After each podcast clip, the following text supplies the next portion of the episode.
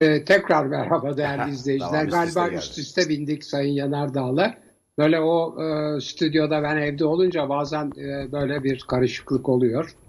Evet şimdi e, bugün işte hem e, bugünkü sıcak olaylar hem e, geçen haftanın geçtiğimiz haftanın e, önemli olayları üzerinde duracağız ve hemen çok tatsız bir atamayla söze başlayayım. Yani bir e, Kurtuluş Savaşı kahramanı, İstiklal Savaşı kahramanlarına e, karşı çıkan, orada resmen yabancıların ajanlığını yapan, Anadolu'ya onların yani Atatürk ve arkadaşları, Mustafa Kemal ve arkadaşları aleyhine bildiriler filan yazıp dağıtan, yabancılarla işbirliği yapan, ondan sonra da bir de utanmadan bu tarihi saptıranların şapka yasasına muhalefet etti diye asıldığını iddia ettikleri İskilipli Atıp Hoca'yı savunan, öven ve onun da memleketinden olan bir e, belki daha da önemlisi ünlü Ensar Vakfı yöneticilerinden bir zatı e, Türk Tarih Kurumu'nun başkanı olarak atadılar. Şimdi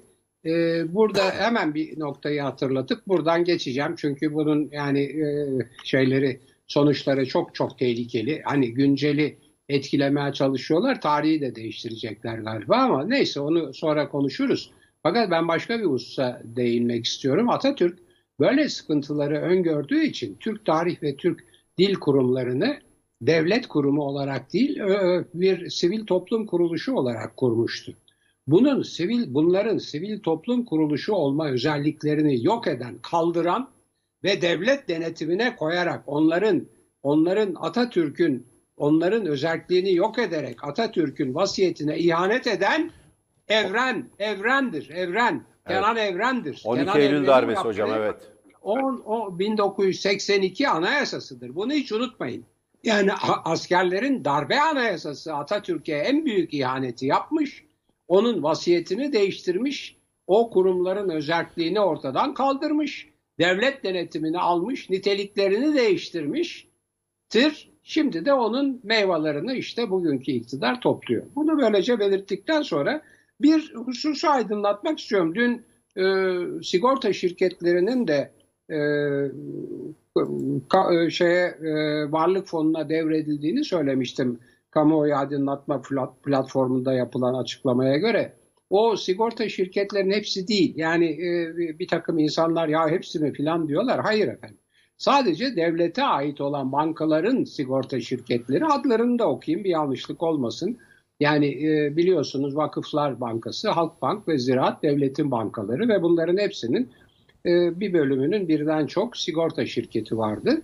E, bunlar e, Güneş Sigorta, Halk Sigorta, Ziraat Sigorta, Vakıf Emeklilik ve Hayat, Ziraat Hayat ve Emeklilik ile Halk Hayat ve Emeklilik şirketleri bunların e, hepsi e, tek bir şirket altında toplanıp 6,54 e, milyara şeye aktarıldı, varlık fonuna aktarılmış bulunuyor. Bunu böyle belirtelim. Bir de küçük kendimi düzelteceğim müsaade ederseniz. Dün ben niye bu şeyi e, Tele1 e, e, Erkan e, Bey'in e, tip e, üyesi milletvekilinin konuşmasını vermediği e, Sayın Yanardağ açıklarken ben de demiştim ki galiba e, meclis e, televizyonu kesti e, e, iktidarı eleştirince.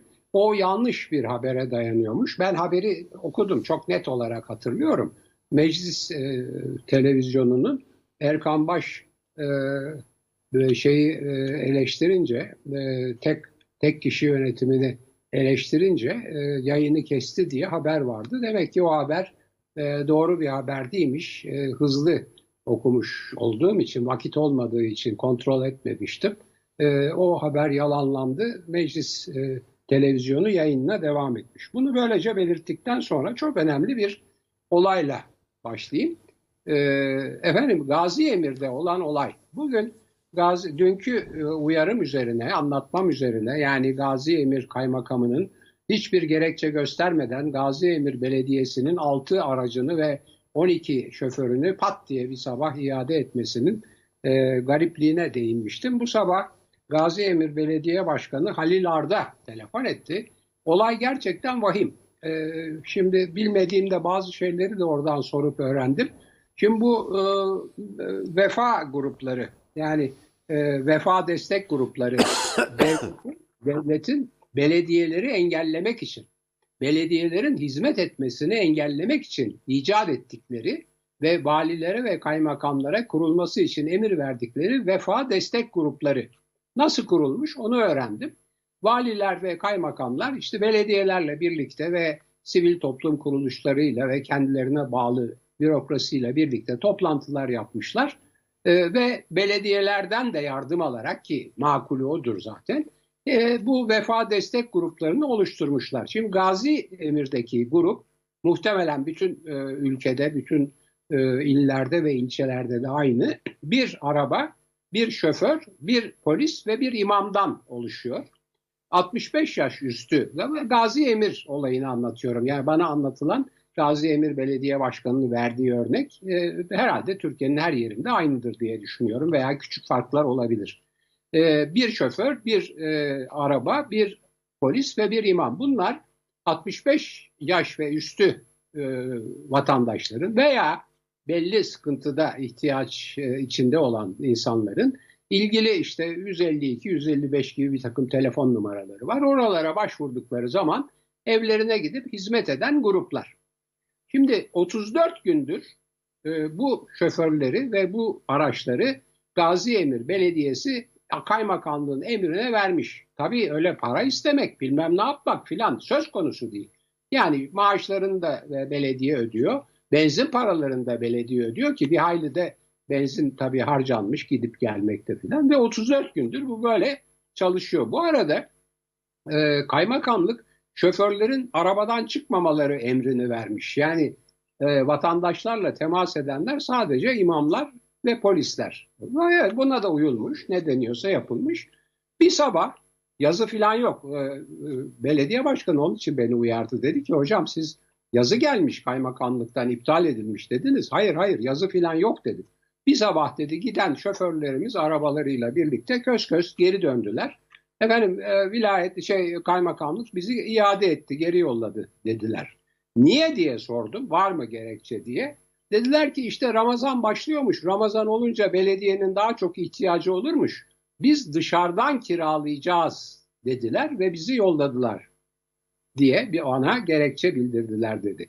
Ee, sevgili başkanın anlattıkları bunlar. Diyor ki yani belediyelerimizin halka hizmetini engelliyorlar. Ben de diyor birçok belediyede olduğu gibi ekmek dağıtmak istedim halka. Onu da diyor önlediler. Yani ekmek dağıtmasını da Gazi Emir'de de önlemişler. Böyle bir olay var. Daha geçen haftaya ilişkin e, bir iki olay var üstünde durmak istediğim ama ben e, fazla uzatmayayım açılıştaki sözümü. Onun için sevgili Yanardağ'a devrediyorum. O da yorumlarını yaptıktan sonra bir iki olay daha var kafamda geçen haftaya ilişkin. Onları da sizle paylaşacağım. Teşekkür, Efendim buyurun. Teşekkür ederim hocam. Şimdi e, Türk Tarih Kurumu'na yapılan atama gerçekten vahim. Bence çok önemli bir ayrıntıya işaret ettiniz. 12 Eylül darbesinin bir devamıdır AKP iktidarı. Bu nedenle bir devamıdır. 12 Eylül darbesinde özerk olan Türk Dil Kurumu ve Türk Tarih Kurumu kapatıldı. Şu anda Atatürk e, Türk Dil ve Tarih Yüksek Kurumu dedikleri kurum 12 Eylül'ün kurduğu iki tane yapıdır. Ne Türk dilini kuruyor ne de doğru düzgün Türk tarihinin araştırılmasını, incelenmesini ve yeni kuşaklara aktarılmasını sağlıyor. Hani bir ara tartışıldı ya hocam biliyorsunuz CHP hisseleri nereye gidiyor? İşte bu 12 Eylül'ün kurduğu bu derneklere gidiyor. Bu kurumlara dernek statüsündeydi pardon. Şimdi bir kamu kurumu niteliğinde. İktidarların istediği gibi oynadığı kamu kurumu niteliğinde. Mustafa Kemal'in kurduğu ve 1980'e kadar gelen Türk Dil ve Türk Tarih Kurumları özerktir. Dernek statüsündedir. Kendi yönetimlerini kendileri seçerler ve kamu yararına dernek e, konumundadırlar. Ve Atatürk'ün vasiyeti de bu iki derneğedir kendi gelirlerinin yani kendi hisselerinden elde edilen gelirlerin aktarılmasını istediği yer. Cumhuriyet Halk Partisi sadece bunu gözetir. Şu anda Ensar Vakfı'ndan gelen ve Atatürk ve Cumhuriyet düşmanı olduğuna dair çok ciddi iddialar bulunan bir kişinin başında olduğu yere gidiyor CHP'nin gözettiği hisselerden gelen gelir. Öyle değil mi hocam? Öyle anlaşılıyor. Evet öyle. Şimdi bu, bu, bu kişiye bakalım. Şimdi, Profesör Doktor Ahmet Yaramış. Şimdi size şunu sorayım. Size şunu sorayım. Bu bu bu çok vahim bir durum tabii. Bunu nasıl kullanacak, nerede kullanacak, gene Ensar Vakfı'nı mı destekleyecek filan onlar çok vahim bir durum. Fakat asıl size şunu sorayım. Türk Tarih Kurumu, Türkiye'nin, Türklerin, Türkiye'nin, Anadolu'nun, Trakya'nın tarihini irdelemek, incelemek ve bu konuda yayın yapmak için kurulmuş bir kurum. Şimdi bunların Kurtuluş Savaşı'nı nasıl saptırdıkları malum. Vahdettin yollamış da İstiklal Savaşı'nı başlatsın diye filan. Abuk sabuk şeyler tam tersine yalanlar. Yarısı doğru yarısı yalan. Şimdi bunların savunucuları olan birisinin tarih kurumunun başında olmasını nasıl yorumluyorsunuz? Yani bir yeniden tarih evet, yazımına evet, mı, tabii. yeniden bir sahte tarih üretimine tabii. mi gidilecek acaba? Kesinlikle öyle hocam. Amaç bu. Şimdi 12 Eylül e, darbecileri de, 12 e, Eylül faşist darbecileri de bu sebeple kapatmışlardı zaten. Çünkü Türk Tarih Kurumu onların istediği gibi faşist, ırkçı bir tarih tezi, anlayışı geliştirmek yerine tarih metodolojisine ve bilime uygun, daha hümanist bir perspektiften bu toprakların ve Türklerin tarihini, e, tarihi üzerine yapılan çalışmaları yönetiyor, başlatıyor, sürdürüyor ve yeni kuşaklara aktarıyordu. Bunların başında solcular olduğu gerekçesiyle Türk Dil Kurumu da Türkçeyi Arapça ve Farsça kavramlardan temizleyip yerine Türkçeyi geliştirecek adımlar atan, Türkçeyi geliştirecek çalım, e, çalışmalar yapan ve Türk dili diye dönemin edebiyat dünyasını da çok yakından e, etkileyen, Türk edebiyatının gelişmesini de sağlayan çok önemli bir dergiyi çıkaran kurumdu bunlar. E, Türk Tarih Kurumu da buna benzer yayınlar yapıyordu. Irkçı, faşist, gerici bir e, perspektifle e, çalışma ve yayın yapmadıkları için 12 Eylül rejimi tarafından kapatılmışlardı. Yerine kurulan e, Türk Tarih ve Türk Dil Yüksek Kurumu diye bu adlarla yeniden kurulan ve bir devlet organı haline getirilen yapılar ise onların istediği bu Türk İslam sentezcisi, e, gerici, faşizan bir kafayla Türk dilini ve Türk tarihini inceleyen yapılar haline geldi. O nedenle Cumhuriyet Halk Partisi Atatürk'ün vasiyeti çiğnendi diye açıldıktan sonra hisselerinden gelen gelirin bu kurumlara aktarılmaması için dava açtı biliyorsunuz hocam. Bu davayı kaybetti. Kaybettiği için bu paralar buralara gidiyor. Yani Cumhuriyet Halk Partisi'ne gitmiyor. Bir, bu, bu çok önemli. İkincisi olarak hocam dediğiniz şey, bu bile yetmedi. Yeni bir tarih yazmaya çalışıyorlar. Çünkü Ahmet Yaramış, Ensar Vakfı Afyon Karahisar Yönetim Kurulu üyesi. Ve bu Ahmet Yaramış, profesör doktor ünvanı var. Ahmet Kara, e, Yaramış, İskilipli Atıf Hoca gibi vatana ihanet suçundan yargılanmış İngiliz İşbirliği Ulusal Kurtuluş Savaşı'nda Kuvayi Milliye katiller çetesi diyen, Atatürk'e kudurmuş katil diyen bir kişidir bu İskilipli Atıf Hoca. Bugün Çorum'da onun adına okullar kurmaya çalışıyorlar. Büyük bir ihanettir bu tarihe. Milli kurtuluş tarihine ihanettir. Bu ülkenin kurucusuna ihanettir. Bu İskilipli Atıf Hoca şapka kanununa muhalefet ettiği için asılmadı. Artık bu tarihi belgeler açıkça ortada. Yargılandığı Giresun İstiklal Mahkemesi'nden bu nedenle beraat ediyor. Hatta İstiklal Mahkemesi heyetiyle, üyeleriyle birlikte aynı vapurla İstanbul'a geri dönüyor. Daha sonra İngiliz uçaklarıyla Anadolu'ya atılan bazı bildirileri kaleme aldığı için Uzun Köprü müftüsüyle birlikte o dönemde yine İngiliz işbirlikçiliği yapan yargılanıyor ve vatana ihanetten bir yıl sonra idama mahkum ediliyor. Yani şapka kanununa muhalefetten dolayı herhangi bir yargılanması mümkün değil. Şapka kanununa muhalefet ettiği risale de zaten dönemin marif vekaleti yani Milli Eğitim Bakanlığı tarafından yayınlanıyor. Şimdi dolayısıyla tam da dediğiniz yapılıyor hocam burada. Türk Tarih Kurumu'nun başkanlığına Profesör Doktor Ahmet Yaramış getirilmekle Türk tarihi, kurtuluş mücadelesi ve kurtuluş tarihi, milli kurtuluş tarihi yeniden Abdülhamitçi ve Vahdettinci bir kafayla yeniden yazılmak istenecektir. Sebebi bu. Evet. Ben Çok tam da böyle düşünüyorum. Evet. Şimdi e, ben tam bu bağlamda Atatürk'le ilgili dün e, Amerikan e, Temsilciler Meclisi'nde o kongres diyorlar onlar. Ee, bir e, kongre üyesinin gene congressman dedikleri bir e, bir zatın e, Steve Cohen adlı bir Tennessee e, Kongresi'nin e, önerisiyle bir e, karar tasarısı kabul ediliyor. Bu fevkalade önemli. Şimdi bu bu karar tasarısı 23 Nisan'ın e, Türkiye'nin milli bayramı olarak e, işte kutlandığını, e, önemli bir e, gün olduğunu ve e, e, şöyle deniyor.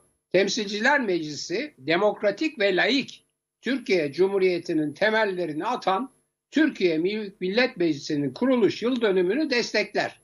Yani Türkiye Büyük Millet Meclisi'ni destekliyor. İki, Türkiye'nin demokratik kurumlarını, seçilmiş temsilcilerini ve Türk parlamentosunun meşru ve kontrol fonksiyonlarına desteğini tekrarlar diyor.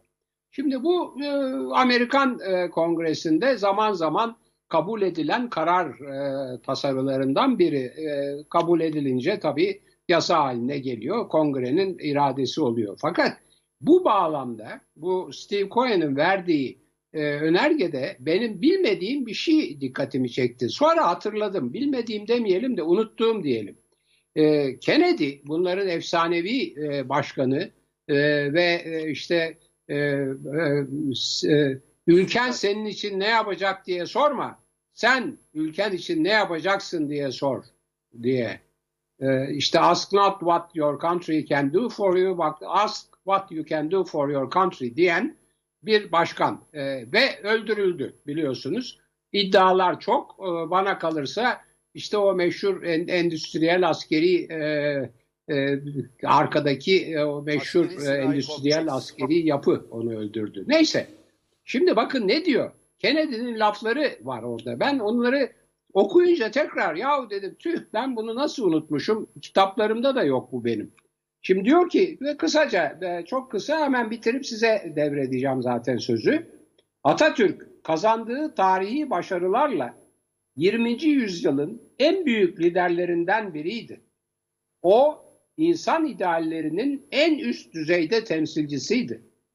Gösterdiği olağanüstü liderlik ve askeri zeka ülkesi için önce savaş meydanlarında sonra ülkesinin imarında hem maddi hem manevi olarak vatanı için çok şey başardı.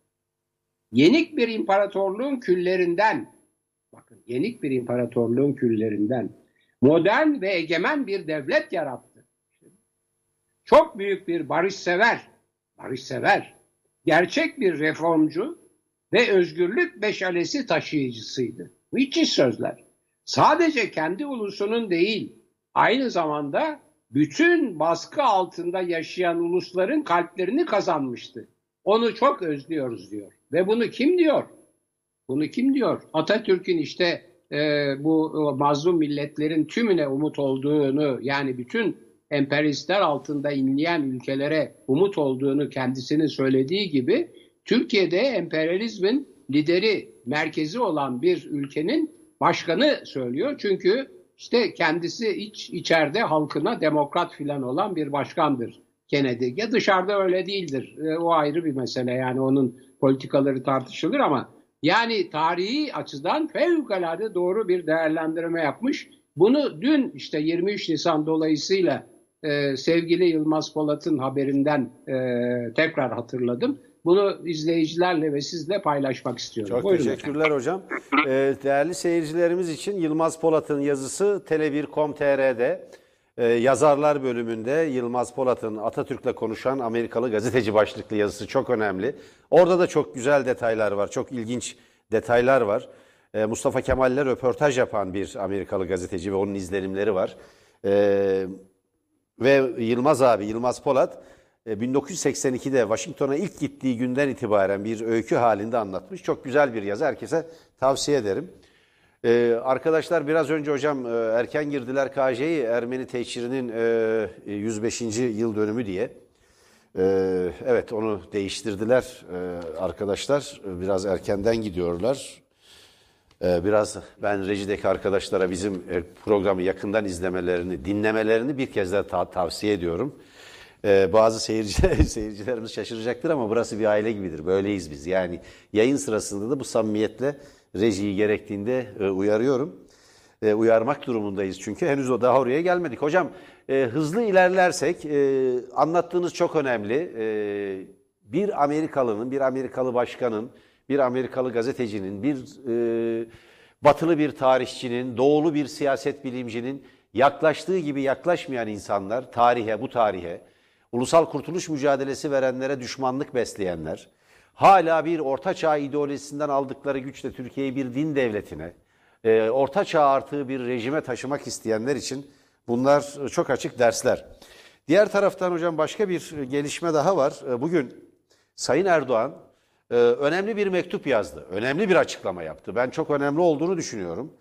E, Sayın e, Erdoğan Türkiye Ermenileri Patriği Sahah e, Maşalyan'a gönderdiği mektupta e, teçhirin, Ermeni teçhirinin 105. yıl dönümüne ilişkin düşüncelerini ifade etti. Bunun önemli bir gelişme olduğunu, önemli bir dönüm noktası olduğunu düşünüyorum. Diyor ki Sayın Erdoğan, ne surette olursa olsun tek bir vatandaşımızın dahi ötekileştirilmesine inancından ve kimliğinden dolayı farklı bir muamele görmesine asla izin vermedik, vermeyeceğiz. Umarım öyle olur. Umarım, umarım öyle olur. Ee, şunu söylüyor, dünya halklarına büyük acılar yaşatmış, Birinci Dünya Savaşı'nın ağır şartlarında hayatını kaybeden Osmanlı Ermenilerini saygıyla anıyor, torunlarına içten taziyelerimi iletiyorum. Bu vesileyle bu acı dönemde yaşamını yitiren tüm Osmanlı vatandaşlarına Allah'tan rahmet diliyorum. Ne surette olursa olsun tek bir vatandaşımızın dahi ötekileştirilmesine, inancından, kimliğinden dolayı farklı muamele görmesine asla izin vermedik, vermeyeceğiz. Anadolu'nun bağrından doğmuş, birlikteliğimizi görmezden gelerek tarihten husumet çıkarmaya çalışan çevreler hepinizin malumudur diyor. Biz birlik, refah ve huzur dolu bir gelecek isterken ve bunun için çalışırken niyeti başka olan çevrelere fırsat verilmemesi en önemli dileğimizdir. Bu düşüncelerle Birinci Dünya Savaşı'nda yitirdiğimiz Osmanlı Ermenilerini bir kez daha rahmetle ve saygıyla anıyor. Hepinize esenlikler diliyorum demiş. Şimdi bu ilk kez olan bir şey. Ee, bir cumhurbaşkanının böyle bir mektup yazması ilk kez. Ee, uzunca süredir ilk kez olan bir şey. Diğer bir şey hatırlatalım.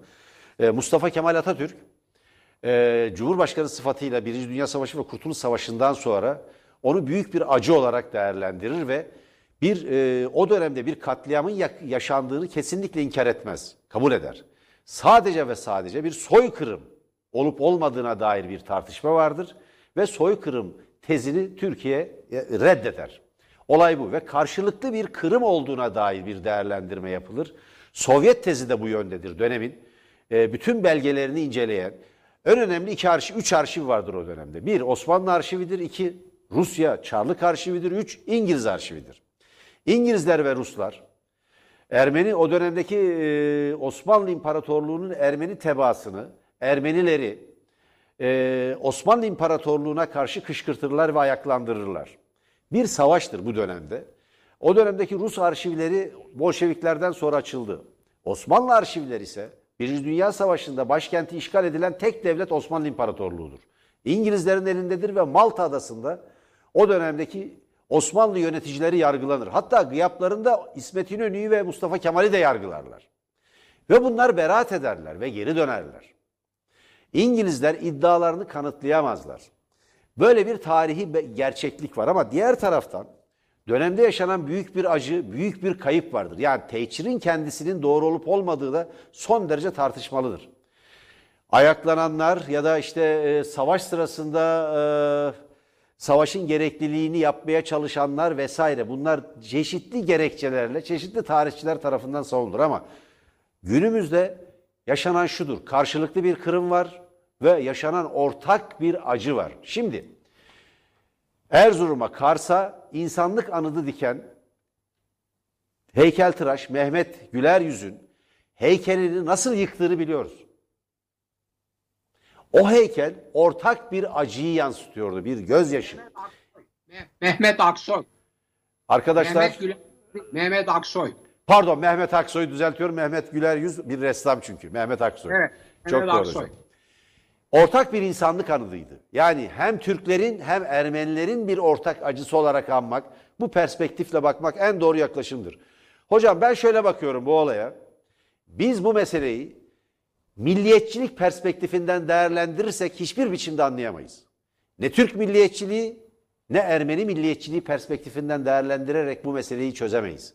Ama insancıl, hümanist bir perspektiften değerlendirebilirsek eğer, soğukkanlı bir tarihsel bakışla değerlendirirsek eğer, ancak anlaşılabilirdir.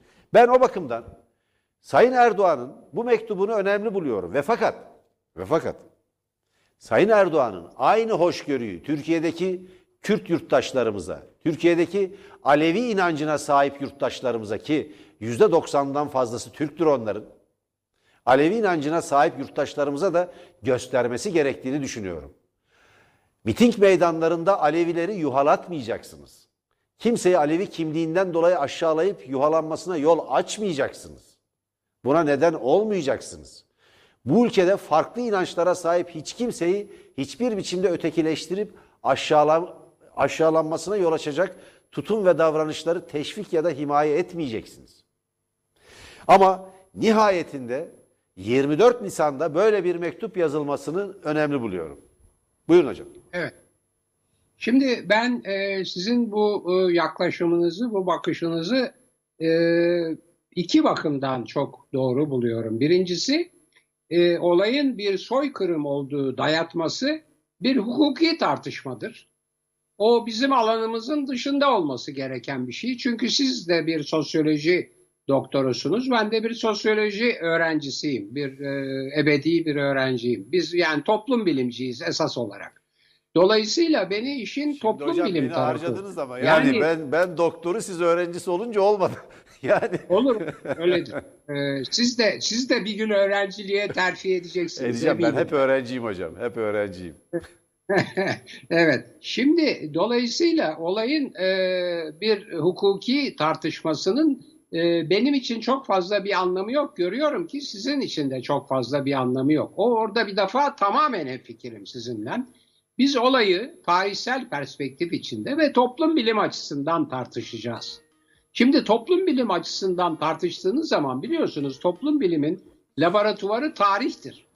Tarihe baktığımızda Ermeni olayının, Ermeni azınlığının Osmanlı İmparatorluğundaki önce Rusya tarafından kaşınmaya başlandığını ve ta 1774 Küçük Kaynarca Anlaşması'nda e, Osmanlı'yı yenen Rusların bir anlaşmayla Türkiye'deki Ermeni tebaanın koruyuculuğunu yüklenmesi yüklendiğini görüyoruz ve böylece Ruslar Ermenileri üzerinden Osmanlı'yı kontrol etmeye başlıyorlar. Çünkü o sırada tabii milliyetçilik falan yok.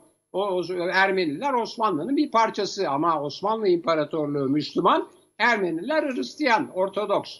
Dolayısıyla Rusya Ermenilerin e, koruyuculuğunu 1774'te yüklenerek Osmanlı hem de komşusu üzerinde nüfuz kuruyor. Buna İngilizler müthiş telaşa kapılıyorlar bundan dolayı ve birdenbire Ermeni kozunu İngilizler de oynamaya başlıyor. Ve Rusların Osmanlı üzerindeki nüfuzunu e, yok etmek için yıllarca uğraşıyorlar. Ve yıllarca İngiliz Büyükelçisi geliyor padişah yahu siz ekonomik çıkmazdasınız ben size biz size borç verelim filan derken en sonunda e, 1853'te ikna ediyorlar. İkna ediyor Kırım Savaşı dolayısıyla Fransızlar, İngilizler ve Piemonte Osmanlılarla birlikte Rusya'ya karşı savaş ilan ediyorlar ve ilk ilk borcu ilk borcu Osmanlı'yı 1881'de iflas ettiren Düğün-i giden ilk borcu İngilizler böyle veriyorlar. Yani bakın 1774 1853 yani neredeyse 100 yıl var arada. İngiliz politikası böyle bir şeydir. Rusların Osmanlı üzerindeki nüfuzunu engellemek için. Ve dolayısıyla Ermeniler o zamandan sonra derhal Ermeni milliyetçiliğinin pompalanması vesairesiyle Osmanlı'ya karşı tabii o dönem öyle bir dönem yani hiç o dönemde olup bitenleri o dönemin mantığı ve sosyolojisi içinde değerlendirmek lazım. İşte bir takım terör örgütleri, çeteler kuruyorlar ve adları var. Taşnaksiyondu, şuydu, buydu. Bakılırsa tarihte Sovyet e, belgelerinde de var, Rus belgelerinde de var, Türk belgelerinde de var, Ermeni belgelerinde var. E, Kaşnatsiyu'nun kendi ifadeleri var, İngilizlerin ifadeleri var. Yani tarihte bu konuda belge çok, bakılırsa görülecek ama esas olan Rusya ve İngiltere arasında Osmanlı'nın üzerindeki nüfuz mücadelesine Ermenilerin alet edilmiş olması ve Ermeni milliyetçiliğinin Osmanlı İmparatorluğu'nu çökertilip paylaşılırken bir alet olarak kullanılmasıdır. Amerika buna 1900'lerde giriyor. Yani e, şeydeki Massachusetts'teki işte papazlar filan oradaki e, Ortodokslar uyanıyorlar. Onlar da Osmanlı'da hemen bu e, okulları açmaya başlıyorlar. Misyoner okullarını açmaları Amerikalıların Anadolu'da 1900'lere e, rastlar. Yani 1774 Rusya, 1853 İngiltere, 54-55 bu meşhur Florence Nightingale'in işte gelip de e, hemşirelik yaptığı meşhur Kırım Savaşı. Onu da bizi aldatarak okuturlar. Kırım Savaşı sonunda Osmanlı e, Avrupa'nın büyük devletlerine katıldı. Avrupa konser konserine katıldı derler. Onu konseri de konsey diye saptırır bazıları. Halbuki adı Avrupa konseridir. Palavra, palavra. Borca, borç batağına sürüklemiş, batırmış ve, ve yok edecek. Ee, şey odur. Yani e, ve dolayısıyla yıllarca Ermeniler Kürtleri ve Türkleri, Türkleri değil yani milliyeti değil, bir dini, bir bir dini e, azınlığı, Müslümanları kesmişler, öldürmüşler. Hatta ben söyleyeyim Erzurum'a Osmanlı'nın vali olarak atadığı kendi Ermeni vatandaşlarını öldürmüşlerdir.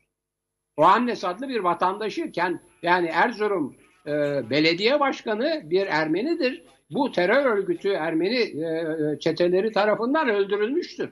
Yani daha böyle nice şeyler var. Camilere dokup, sokup yakmışlardır. Üstelik sonra Rusya gelip yenip Osmanlı'yı Kars'ı Ardahan'ı filan işgal ettiği zaman daha önce zaten Zeytun'da şurada burada başlayan Ermeni isyanları Rus ordularıyla birleşmiş ve orada egemenlik kurmuş ve inanılmaz zalimlik, mezalim denir ona. İnanılmaz zalimlikler yapmıştır. İnanılmaz ama yani bunları ben anlatmak istemiyorum. Çünkü tarihi düşmanlık için kullanmak istemiyorum. Karşılığındadır öbürü de. Yani bir nevi savaştır aralarında e, tehcire gelince yani zorunlu sürgüne gelince savaş olayı. Ya Ruslar ilerliyor cephede arkadan da Ermeniler Ruslara destek için vuruyorlar. Yani ne yapıyor Osmanlı? Onları alıyor aşağıya güneye götürüyor. Ya. Bundan daha e, doğal bir şey olamaz. O arada tabii biraz kurunun yanında yaşta yanıyor ama esas olan savaştaki mantıktır. Savaş mantığıdır. Sosyolojik olarak olayın temeli budur. Bunun da adı vardır karşılıklı kırım, karşılıklı kırım, mukatele, mukatele, katliam, karşılıklı katliam demek, mukatele, karşılıklı kırım. Ziya Gökalp de bunu kullanır, ben de bunu kullanırım.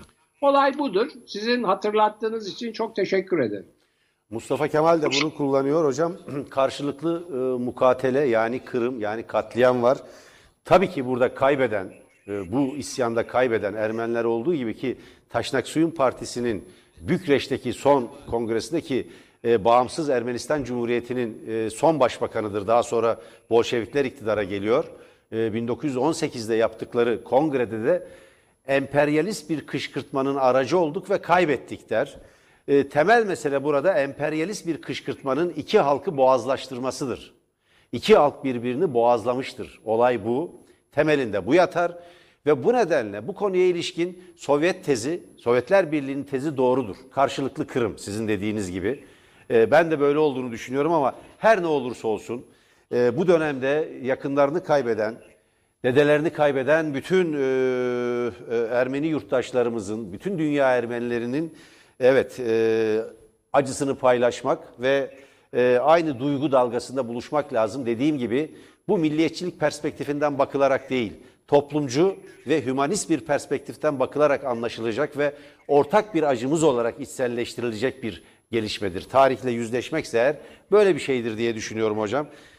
Hocam herhalde süremiz geçti ama e, Celal Bey, Celal Ülgen e, bir uyarı yaptı. Daha doğrusu bana bir haber e, iletti. Bugün e, biz haber bültenimizde de verdik. Bir ayrıntıdan söz etti. Kısaca da onu da değerlendirip bitirelim. Siz de görüşlerinizi söyleyin. E, Barış Terkoğlu, Barış Pehlivan, Hülya Kılınç, e, Murat Ağrel e, ve Yeni Yaşam e, gazetesinden Aydın Keser ve Ferhat Yaşar'ın yargılandığı davanın iddianamesi oluşmuş ve bir gizli terör örgütü mensubu oldukları iddia edilmiş. Bir casusluk yapan bir terör örgütü. Ben hayretler içinde kaldım. Nasıl bir casusluk yapmışlar anlamadım. Ben hangi bilgiyi, hangi belgeyi, hangi sırrı yabancı bir ülkeye, hangi sırrı, ulusal, milli sırrı yabancı bir ülkeye vermişler bunu anlamadım. Ve bu davanın bir de firari sanığı oluşturmuşlar. Gazeteci dostumuz Erk Acerer. O da firari sanıkmış bu davanın. O da Bir Gün Gazetesi'nin muhabiri yurt dışında. E, Almanya'da bildiğim kadarıyla oradan haberlerini geçiyor. Şimdi tıpkı Fethullahçı çetenin yöntemleriyle hareket ettiklerini anlıyorum. Bir gizli örgüt yarattılar ve dağılıma bakar mısınız? Erk Acerer Bir Gün Gazetesi'nden. Murat Ağarer Yeni Çağ Gazetesi ve Tele1 e, yazarı ve Tele1 programcısı. E, e, Barış Terkoğlu ve Barış Pehlivan Oda TV haber portalı internet sitesinin e, birisi haber müdürü, biri genel yayın yönetmeni ve Yeni Yaşam e, gazetesi e, daha çok Kürt yurttaşlarımıza hitap eden, HDP'ye yakın olduğunu söyleyebileceğimiz, bunu bir olumsuzluk olarak değil bir tespit olarak söylüyorum. E, Aydın Keser ve Ferhat Yaşar, birisi yazı işleri müdürü, biri genel yayın yönetmeni.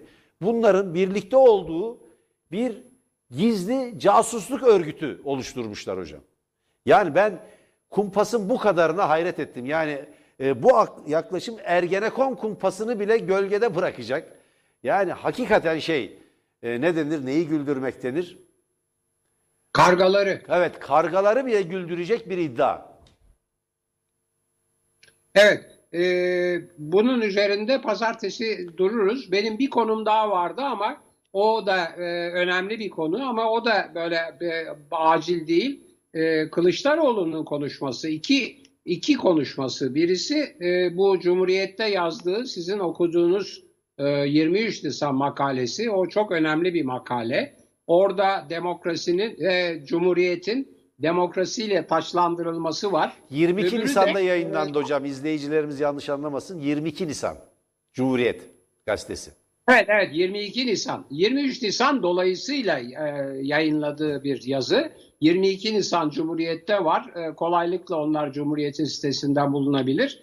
O çok önemli bir şey. Çünkü diyor ki e, Cumhuriyet'i demokrasiyle taşlandırmak lazım. Sonra bir de e, işte dün e, tekrar anayasa konusunda yaptığı konuşmada söylediği bir yeni anayasanın e, oluşturulmasında e, 16 madde ve bunun içinde dünyanın bütün demokratları birleşiniz diyor. Evet yazıda da var aynı şey.